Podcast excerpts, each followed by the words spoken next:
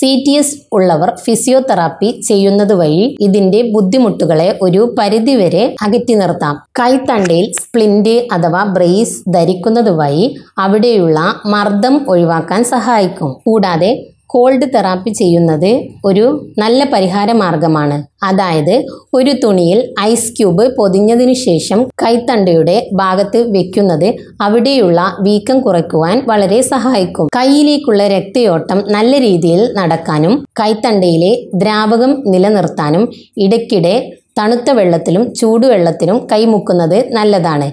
അതായത് ഏകദേശം രണ്ട് മിനിറ്റ് നേരം ചൂടുവെള്ളത്തിലും അതിനുശേഷം രണ്ട് മിനിറ്റ് തണുത്ത വെള്ളത്തിലും കൈ മുക്കി വയ്ക്കാം വേദനയുള്ള ഭാഗത്ത് ഓയിൽ മസാജ് ചെയ്യുന്നത് വേദന കുറയ്ക്കാൻ സഹായിക്കും. ഇത്തരം ചെറിയ പരിഹാര മാർഗങ്ങളിലൂടെ കാർപ്പൽ ടണൽ സിൻഡ്രോം ഭാഗമായി ഉണ്ടായിട്ടുള്ള പ്രയാസങ്ങളെ ലഘൂകരിക്കാൻ സഹായിക്കും.